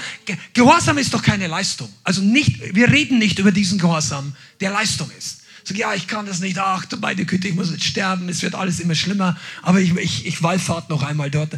Nein, du musst das nicht leisten, du machst einen Schritt des Glaubens. Und dieser Glauben wird von Gott gebackupt mit seiner göttlichen Versorgung, mit seiner Kraft, mit seiner Ermutigung. Wenn du das Richtige tust, kommt plötzlich Auferbauung. Hast du das schon mal? Manche Leute sind so depressiv, weil sie sich 20 Mal fürs Falsche entschieden haben. Der Herr kann es auch heilen. Ja, gut, aber entscheide dich doch dreimal fürs Richtige und du wirst überrascht sein, wie aufgebaut du bist. Das war ein Bonus. Und dann plötzlich wirst du heißer. Denkst, das funktioniert. Einige von euch könnten mal lächeln. Shandi, Rabakashata. Das ist eine Sprache aus dem Neuen Testament. Für alle, die es noch nicht wissen. Wähle weise. Wähle dir deine geistliche Nahrung weise. Ja, ich bin einfach nicht aufgehört. Ich habe nicht so viel Glauben wie dir. Ja, aber was hast du alles gelesen? Was hast du alles zugenommen? Was ist das, was dich satt macht? Ja, ich, weißt du, ist auch kein Vorwurf. Ich rede von der Berufung. Ich rede nicht davon, du bist ein schlechter Christ. Nein, du bist auch willkommen in der Gemeinde hier, wenn du das anders machst. Kein Problem. Aber dein Leben hängt davon ab. Wähle deine geistliche Nahrung weise. Ja, weißt du, die Predigt, die 30 Kilometer entfernt ist, ist halt nicht so kompliziert zu erreichen, weil wenn ich hier auf der anderen Ende der Stadt und hast du eine Ahnung, eineinhalb Stunden Fahrweg, U-Bahn, umsteigen und dann regnet es. Ich kann es nicht ändern. Wir sind nun mal auf der Seite von der Stadt und vielleicht gibt es woanders auch. Es gibt mehrere Gemeinden. Aber weißt du, es ist auch manchmal eine Frage des Preises. Jonas hat am Dienstag darüber gepredigt. Manchmal kostet es dich einen Preis. Und das hat Gott eingebaut. Weil manche teure Sachen sind kostbar. Und er will sehen, ob es dir es wert ist. Ist es dir wert, dass du geistliche Nahrung bekommst, die gut ist? Ja, warum muss der Bibelschulkurs Geld kosten? Du, bei uns hat noch kein Bibelschulkurs Geld gekostet in dieser Gemeinde. Wir haben es nicht vor, jetzt zu machen, kann sein, dass irgendwann mal ist. Aber manche Konferenzen kosten Geld. Aber wenn es dir noch nicht mal Geld wert ist, dass du was dafür bezahlst, Jesus war es wert, sein Leben zu geben, dass du es hörst. Ja, ich nehme es mit. Ich, scha ich schaue es mir später an. Du, und hier, so kommen Berufungen nicht zustande. Manche Leute, wisst ihr, das doch, wir reden jetzt über, über viele wichtige Dinge. Hier sitzen ein Haufen Leute, ihr habt so viel Potenzial. Einige von euch seid zum Predigen berufen, andere haben schon massiv Zeichen und Wunder erlebt, andere sind ganz neu da. Einige denken sich, wow, wo bin ich hier gelandet? Aber weißt du was? Gott hat bei dir wirklich viel vorbereitet. Aber es ist doch kein Zufall. Wir haben Berichte gehört von Leuten, die in anderen Kulturen arbeiten, leben. David Hogan, die erzählt haben, da gibt es Leute, die gehen zu Mitarbeiterkonferenzen zwei Tage durch den Dschungel zu Fuß. Und wir in Deutschland denken, es ist ein Opfer, das ich einmal im Leben bringe, wenn ich fünf Stunden im Auto fahre und 200 Euro für eine Konferenz ausgebe oder sowas. Oder hier pitchnass hier ankommen, weil mein Regenschirm nicht geht. Mach nicht den Fehler und kehren der U-Bahn um, weil das Wetter schlecht ist. Ja, gab es alles schon mal. Sind wir den Leuten böse? Überhaupt nicht. Aber du verpasst es. Nämlich deine Berufung, möglicherweise. Okay, und jetzt möchte ich nur was sagen. Zweitens, nicht nur dein Umfeld, sondern einige von uns müssen lernen, Raum zu schaffen, dass wir in die Berufung hineinwachsen und hineindrängen. Weißt du, jeder von uns hat nur einen Tag mit 24 Stunden, wir haben sieben Tage die Woche, wir haben begrenzte Finanzen, die allermeisten von uns. Die, diese Limitationen hat jeder von uns. Aber wenn deine Berufung dir wichtig ist, deine Aufgabe, wenn du vor Augen sehen kannst, was Gott mit dir tun möchte, dann machst du einen extra Schritt. Dann schaffst du Raum. Du arrangierst deine Zeit irgendwie anders. Du füllst dich mit dem Richtigen. Du nimmst an Gebeten teil, wo du denkst, ich lerne was, damit ich wirklich wachsen kann. Die meisten Christen haben diese Krankheit, das, oder ich, nein, das darf ich nicht sagen, aber diese, diese Gewohnheit, die nicht gesund ist, dass wir allermeistens uns bei den Sachen einchecken, die angenehm leicht und mehr oder weniger automatisch gehen. Im Westen. Andere Kulturen sind da anders geprägt. Ich sage jetzt auch nicht, dass das schlecht ist. Wenn du so anfängst, starte von diesem Punkt. Aber jeder Fitnesstrainer wird dir sagen, das wird dir nichts helfen, wenn du nur, ja, ich hebe hier nur die Handelstange, die ist leichter als das andere Ding. Ich kann es 50 Mal. Der Fitnesstrainer sagt, okay, jetzt legen wir halt mal was drauf. Sagen nur, pff, dann melde ich mich ab. Sagt er, okay, aber das ist ein Fitnesstraining. Ich habe meine Predigt gehalten, ein geistliches Fitnesstraining. Die Zugriffszahlen gingen richtig in den Keller. Ja, habe zuerst mal ein bisschen mutig gesagt, Leute, aber dann hat der Heilige Geist gesagt, du, pass auf, dass die, die, die Leute suchen nach Predigt, nach anderen, nach, nach den Bonbons. Aber heute kriegst du auch ein bisschen Schwarzbrot und gutes Eiweiß, geistliches Eiweiß. Amen. Der, pass auf, weil es gibt nämlich auch einen Feind. Der Feind möchte dich busy halten mit Dingen, die ihm nicht gefährlich werden. Nochmal. Der möchte dich beschäftigt halten. Die meisten von uns sind im Westen nicht so aufgewachsen. Sie sagen, okay, ist ein cooles Leben, ich sitze acht Stunden am Tag auf, der, auf dem Sofa wir fühlen uns schlecht. Der Mensch ist nicht gebaut für Müßiggang oder für Faulheit. Der, der Körper, die Seele ist nicht dafür gebaut. Du wirst depressiv, wenn du nicht, also zumindest von Männern weiß ich das, wenn du die lang genug aus dem Arbeitsleben rausnimmst und du hast keine Aufgabe, du fühlst keine Bestimmung, die Leute werden, die fühlen sich schlecht. Weil wir sind geschaffen, dass wir etwas Positives, produktiv hervorbringen. Da müssen wir noch nicht leisten, aber einfach, dein Leben hat ja einen Zweck, ein Ziel. Aber der Feind weiß es auch und er möchte dich und mich und Christen beschäftigt halten mit Dingen, die keine ewige Relevanz haben. Sachen, die nicht verkehrt sind. Weil wenn er dich ständig die Pornos anbietet, sagt er, will ich nicht. Die meisten von euch sagen, das will ich nicht. Der Rest von euch hat nachher eine Gelegenheit. Aber weißt du, das ist noch nicht so, dass sagt, okay, ja, ich, ich, ich, ich schaue das nicht mehr an. Alles, was ich lese, ist keine Sünde. Teufel sagt, Amen, lese weiter. Kommt nicht nur darauf an, dass es keine Sünde ist. Kommt darauf an, dass es dir wirklich dient und du für das Reich Gottes transformiert wirst in etwas, was für die Ewigkeit einen großen Lohn bringt. Könnt ihr euch an das Gleichnis sehen mit den, mit den Talenten und mit den Pfunden? Sag, geh hin und handle. Mach was mit dem, was Gott dir gegeben hat. Schaff Raum, in deine Berufung zu investieren. Zwei, drei Sätze noch, weil ich komme nochmal zu denen zurück, die denken, ich, ja, ich weiß nicht, ob ich eine Gabe habe oder ob ich das kann, ob das meiner Familie passt, ob, ob ich, ja, weißt du was? Wenn so, so ist, wie du nachjagst, mit Wort, mit Gebet, mit Hand an den Flug legen, anpacken, einfach dort, wo deine Hilfe in der Gemeinde auch gebraucht wird oder wo du du meldest dich als Arbeiter im Weinberg. Du meldest dich als ein Arbeiter in der Ernte. Hör zu, du bist verfügbar. Das ist einer der größten Schlüssel für deine Berufung. Du bist verfügbar. Ja, ich bin verfügbar. Ich soll Evangelist sein, ich warte seit Jahren auf das Mikrofon. Nein, aber du solltest verfügbar sein, dort wo erstmal gebraucht wird jemand. Und weißt du, wie dich das, wenn du damit lernst, was zu machen, dann wirst du plötzlich schneller wachsen, als du denkst. Weil, und das ist ein großes Geheimnis, Gott ist nicht zuerst an der Förderung unserer Gaben interessiert, sondern an der Bildung unseres Charakters. Er kann die Gaben einfach nur ausgießen. Holy Ghost, boom. Und du bist plötzlich ein Prediger und hast keine Ahnung, wie es geworden ist. Also ich sage nicht das so, aber ich sage jetzt mal Beispiel. Er könnte dir Rede, Weisheit, er könnte das so machen.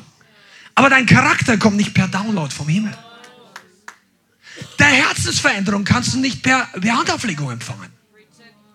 Herzensveränderung ist ein Prozess der richtigen Entscheidungen, wo du die freie Wahl hättest, es auch anders zu entscheiden. Und dann wird plötzlich etwas in deinem Leben entstehen, was dir keiner geben kann, kein Mensch und kein Mensch wegnehmen kann. Du beginnst in deiner Berufung zu wachsen, weil du plötzlich talentfreie Sachen hervorbringst. Oh. Es gibt eine ganze Sache von vollkommen talentfreien Tugenden. Seid ihr noch da? Das ist Lebenscoaching, das ist noch nicht mal äh, nur geistlich. Eifer, Leidenschaft, Treue, Lernbereitschaft kannst du alles haben, ohne jedes Talent dafür zu haben. Nochmal, Eifer, Leidenschaft, Treue, Wahrhaftigkeit, Lernbereitschaft, Hunger. Dafür brauchst du kein Talent, dafür brauchst du keine Gabe. Das ist eine Sache, die du selber entscheiden kannst. Und diese Sachen, Opferbereitschaft für die richtigen Dinge, wenn du das entwickelst, wirst du plötzlich merken, wie Gott dich überschüttet mit Gaben, überschüttet mit Opportunities. Du wirst plötzlich sagst, okay, ich habe ich hab hier mitgedient, weil einfach Not am Mann war. Der, der Herr lässt dich nicht sitzen für 28 Jahre als Chef Aufpasser und der Kloputzer. Das ist so. Der Herr wird dich, aber am Anfang Ah. Das, wie viele von euch waren schon bei Eltern und haben ein Baby gehabt? Also, das ist eigentlich zweimal die gleiche Frage. Aber irgendwann mal, wenn du, wenn du dein Kind wickelst, dann ist es wie so oft so pff, wieder mitten unter den Wickeln und vielleicht noch über deine neue Hose oder so. Du machst dich dreckig bei Sachen, wo die Kinder gar nicht wissen, was sie machen. Und manche Leute wollen deshalb keine Kinder. Es ist schmutzig, zu aufwendig, kann nicht schlafen, meine Karriere leidet drunter und so weiter. Aber Leute, die Eltern, Eltern, die Kinder haben, Leute, die Kinder haben, die werden merken, dass es stirbt etwas und du gibst dein Leben für einen anderen Menschen. Also nicht im Negativen stirbt was, aber dein Egoismus. Weißt du was? Und im Geist ist es genauso. Einige von euch, ihr dürft lernen, wie ihr ein Segen werdet für andere. Und du wirst merken, dass du plötzlich total glücklich wirst. Du bist nicht mehr so sehr auf dich bezogen. Du, ähm, du schaust nicht mehr scheiße aus wie die illustrierten Cover oder, oder kriege ich genügend Likes von denen. Du bist plötzlich zufrieden, weil du denkst, wow, ich danke Jesus, dass ich ein Segen sein konnte. Danke Jesus, dass du mich gebraucht hast, dass du durch mich gewirkt hast. Und diese Sachen haben was mit unserer Berufung zu tun. Feuer für unsere Berufung, so heißt die, für die Lebensberufung, so heißt die Predigt. Feuer für deine Berufung. Wenn du Feuereifer entwickelst, dann wird diese Gemeinde nicht stillstehen. Dein Leben wird nicht stillstehen. Der Teufel kann es nicht verhindern. Wenn du Eifer hast und du jagst dem nach. Einige von euch spürt eine prophetische Berufung. Amen. Dräng hinein. Andere seid ihr, ja, Prophetie ist gut, aber ich, ich bin einfach für, for the wild. Also draußen für den, unter dem wilden Wind. Ich bin äh, Evangelist. Ja, egal welche Widerstände, ich muss das Evangelium. Amen. Aber dräng hinein. Du kannst dafür Eifer, Leidenschaft, Lernbereitschaft haben, Opferbereitschaft, Hunger, all diese Dinge. Du brauchst dann nicht erstmal eine Bibelschulausbildung. Du kannst hungern danach, dass Gott durch dich wirkt. Und wenn du eine Gemeinde hast, die ähnlich tickt, vielleicht ist nicht jeder ein Evangelist, nicht jeder ein Prophet, nicht jeder ist irgendwie, aber du hast Leute, die feuern dich an. Die schauen dich nicht komisch an, wenn hier irgendein. Bei uns schaut hier keiner, du bist vielleicht neu hier, aber wir schauen die Leute nicht komisch an, wenn einer im Lobpreis auf den Stuhl steigt. Kann es sein, dass, dass jemand vorbeikommt und sagt, bitte zieh die Schuhe aus, äh, weil sonst machst du die Dinge kaputt. Und dann solltest du das nur tun, wenn die Hygienevorkehrung getroffen wurde und der Rest von euch dann okay ist damit. Aber ansonsten ist es Freiheit, verstehst du? Amen. Ist euch eigentlich klar, dass der Heilige Geist der Helfer ist? Als der Helfer kam, kam Feuer. Plötzlich hatten die Leute Leidenschaft. Die hatten Brennen. Die hatten Brennen für das Richtige. Du bist in einer Gemeinde, wofür wir beten, dass das Feuer zunimmt. Ja, ich weiß nicht, wo ich hier reinpasse. Bist du brennbar, dann passt du rein. Asbestchristen tun sich hier schwer. Der Rest, herzlich willkommen.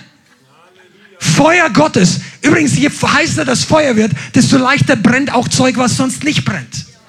Es gibt Temperaturen, da brennt sogar Eisen. Also zuerst schmilzt es und dann vergast es vielleicht, aber es gibt alles Mögliche. Eine Wasserstoffexplosion ist eine heftige Sache. Selbst Löschwasser brennt irgendwann. Halleluja. Wenn der Rest heiß genug ist, also brauchen wir auch die Mehrheit der Leute, die heiß sind und nicht Abkühlerchristen. Ja? Abkühlerchristen ist schlecht. Und das hat wieder was mit deinem geistlichen Umfeld zu tun. Ja, ich fühle mich hier so wohl. Hier ist cool. Cool ist nicht die Temperatur der Bibel. Halleluja, Amen. Sacharja 4, Vers 6, noch, noch zwei, drei Nuggets zum Ende und dann werden wir zusammen beten. Und wir haben noch Spannendes was heute vor. Aber das wird nicht lang dauern, aber es wird richtig toll. Sacharja 4, Vers 6. Das ist auch eine, eine gute Nachricht für alle, die denken, ja wie? Der Herr sagt, dieses das Wort des Herrn an Zerubabel. Das war ein Statthalter mit einem riesen Auftrag, okay? Der war zu groß, als dass er hätte alleine machen können. Und Gott sagt zu ihm, nicht durch Macht und nicht durch Kraft, sondern durch meinen Geist spricht der Herr, der Herrscher. Und das Gleiche gilt auch für uns. Ich möchte das heute sagen. Egal, ob du online zuschaust und denkst, ja, ich würde mir wünschen, du kannst zu Hause Lobpreis machen, wie du willst. Wenn du sagst, du wohnst in einer Mietwohnung, dann setz dich in dein Auto, schalt das Zoom oder den Übertragung im Auto ein, dreh deine Anlage aus und jubel dem Herrn zu. Die, die Füchse und die Rehe, die werden dich nicht verklagen, sondern die, die ganze Schöpfung preist den Herrn auch mit. Ich habe das auch schon mal gemacht. Bin rausgefahren ins Auto, habe aufgedreht und sage, Halleluja, hier beschwert sich keiner. Hier kann ich beten. Sei doch froh, dass du in einem Land wohnst, wo nicht hinter jedem Baum irgendwie ein, ein äh, kommunistischer oder ein, irgendeiner von der Geheimpolizei wartet, ob du Jesus preist. Manche Leute, ich habe das schon öfter gesagt, in anderen Ländern, die würden, die würden Weihnachten und Ostern und Geburtstag zusammen feiern, wenn sie so frei den Herrn preisen könnten, wie wir heute. Deshalb nutzt die Gelegenheit. Halleluja. Okay, du kannst das Feuer Gottes nicht produzieren, aber du kannst dich positionieren, dass du entzündet wirst. Halleluja. Das ist zum Aufschreiben und merken. Du musst näher ran. Wenn du denkst, ich habe zu wenig Feuer, wo sitzt du denn? Neben dem Kühlregal oder sitzt du neben jemand, der wirklich heiß ist? Also ich rede von geistlicher Nähe. Ja, und dann gibt es Leute, die sagen, ja, das ist alles so schwierig und hast du Corona gesehen, jetzt kommt der Krieg und ein Big Reset, Vorwärts, Reset, rückwärts und ich habe das alles studiert. Ich mache mich nicht lustig, da gibt es einige Sachen, die sind echt bedenklich. Aber wenn du das Ganze studierst von oben bis unten, vorwärts, rückwärts, du hast die letzten drei Antichristen, hast du alle vorher schon aus identifiziert wurde dann doch nicht, aber du, jetzt bist du dran. Wenn du so, dann kann es sein, dass dein Feuer ausgeht. Aber wenn du dich positionierst neben irgendeinen, der plötzlich loslacht, also weil der Heilige Geist ihn erwischt.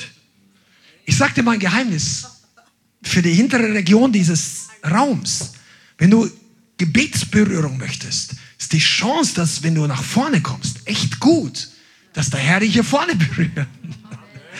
Wir beten auch nicht dort hinten, wir beten hier vorne. Weißt du, warum wir es machen? Weil da der Platz da ist und weil der Raum geheiligt, abgesondert ist. Wir machen hier keine Brotzeit. Also in Bayern, keine, keine Vesper, wie heißt es bei euch? Wir essen und trinken hier nicht. Wir machen hier, wir schauen hier keine Fußballsachen an. Ich sage nichts gegen Fußball, aber ich sage, der Platz ist für das Wirken Gottes reserviert. Und deshalb kommt er auch stärker. Und ich möchte jetzt einfach noch, dass wir insgesamt beginnen. Also ich, ich werde es einfach zusammenfassen. Einige von euch, ihr habt so viel in eurer Zukunft vor euch. Bei manchen sagt der Herr zu euch, speed up. Fang an, den Schritt ein bisschen schneller zu machen. Jage ihm ernsthaft danach. Lass es, überlass es nicht dem Zufall. Für einige, ich sage nicht für alle, aber kann es heißen, seine Gemeinde da. Wenn man gebraucht wird, biete dich an, bete doch selber dafür, dass Gott durch dich was Außergewöhnliches tut. Erweckung ist auch kein Zufall. Gestern haben sich viele Leute in Frankfurt getroffen und haben sich ausgetauscht. War eine gute Zeit. Aber Erweckung ist kein Zufall.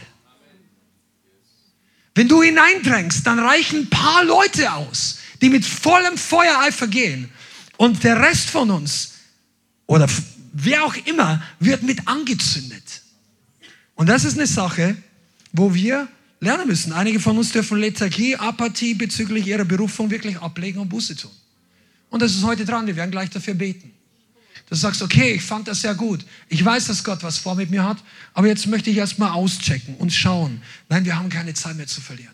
Keiner weiß, wie lange diese Welt noch geht. Keiner weiß, weißt du, wann der Weltuntergang ist, ist gar nicht die entscheidende Frage. Die Frage ist, wann ist dein persönlicher Weltuntergang? Und wann ist der Weltuntergang deines Nachbarns? Wenn die Augen das letzte Mal zugehen, dann ist der Ofen aus. Und keiner hat die Garantie, dass es noch zehn Jahre weitergeht.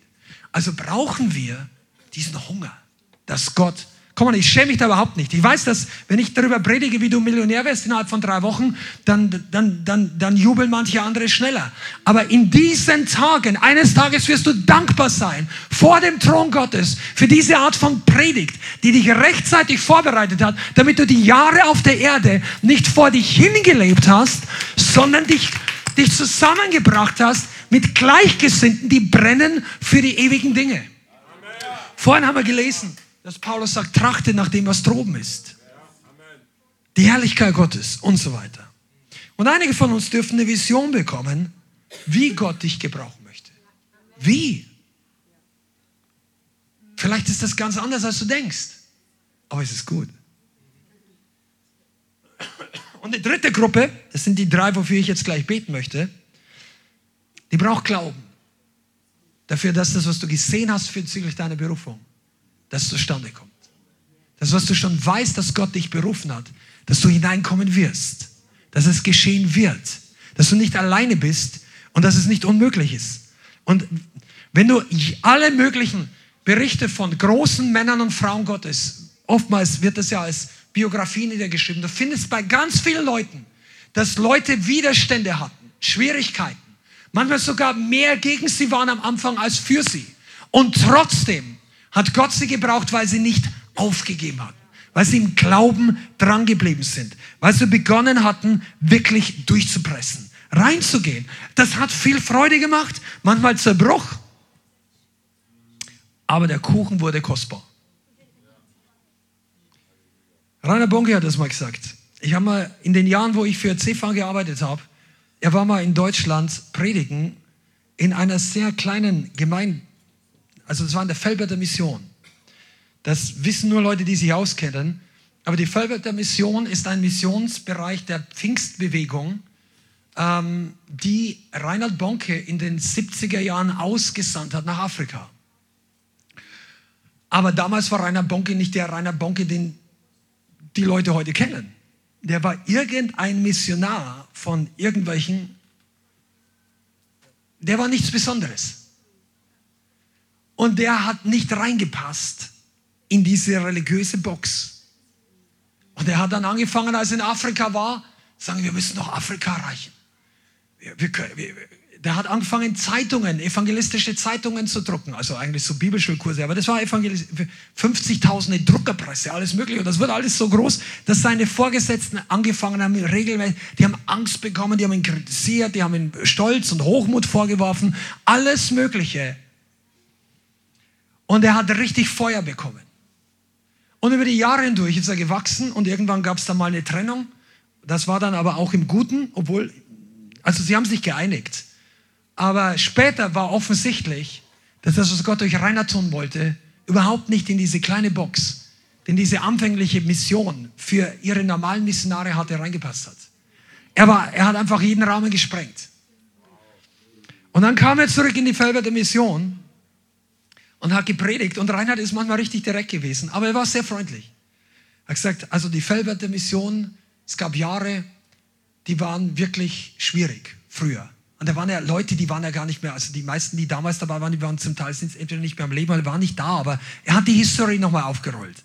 Und, hat da, und dann hat er diesen Satz gesagt, die Hitze, das war für ihn wie ein Backofen. Also die Schwierigkeiten, die er hatte. Die Hitze war schrecklich, aber der Kuchen wurde köstlich.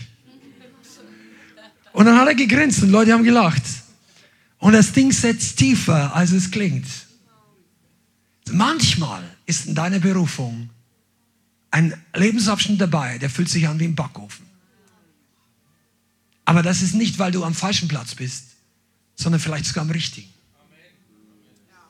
Und Gott backt aus dir ein Kunstwerk. Und du denkst, ah, ich sterbe. Und dabei wird nur das Kunstwerk vollendet. Und weißt du, das sind die Orte, wo ewige Frucht hervorkommt. Gott möchte, zwei erfassen Amen. Gott möchte dich, diese, diese Augen so öffnen, dass nicht jede Schwierigkeit auf deinem Weg ist dazu da, dich zu zerstören oder dich herunterzuziehen. Und wenn du wirklich deine Berufung erfüllen willst, geh den Schwierigkeiten nicht aus dem Weg, sondern sei, stell sicher, dass du auf dem richtigen Weg bist, am richtigen Ort. Weitergehen. Amen. Lass uns zusammen beten. Ne? Bianca, kommst du nach vorne? Halleluja. Wir möchten das heute so machen, dass wir für eine ganze Reihe von Leuten beten. Also wenn du heute hier bist, du bist vielleicht zum ersten, zweiten Mal in der Gemeinde und hast ein anderes Gebetsanliegen, Krankheit, eine Not, was auch immer. Wir werden für alle Gebetsanliegen jetzt dann nachher noch beten. Aber ich möchte am Anfang oder einfach für diejenigen beten, die merken, dass die Berufung ihnen zwar wichtig war, aber du hast gemerkt, dass du das einfach ein bisschen so auf die Seite gelegt hast und vielleicht du hast gar kein Feuer mehr gehabt, danach zu eifern. Oder vielleicht hast du es noch nie gehabt. Und du hast gesagt, ja, okay, ich bin jetzt ein guter Christ, ich werde ein guter Christ, ich lerne die Sachen, aber der Rest ist mir eigentlich nicht so wichtig. Ich habe mein Leben, mein Leben läuft gut, nicht so viel verändern. Und Gott möchte, dass du jetzt einfach beginnst, dich zu öffnen. Und ich glaube, dass jeder in diesem Raum und jeder, der online zuschaut, heute ein Stück weiter in die richtige Richtung wachsen kann. Und sagen, ich gebe dem Herrn diese Sache hin.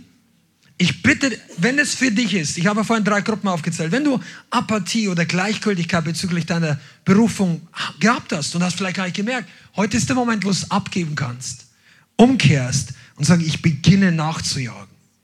Wenn du zu wenig Vision hast, weil Gott dich gebrauchen möchte, aber du weißt nicht genau wie, dann mach nicht den Fehler und setz dich hin und warte, geh los in die richtige Richtung, aber bitte den Herrn, und wir möchten heute dafür beten, dass Vision für deine Lebensberufung hervorkommt. Feuer Gottes dafür. Amen.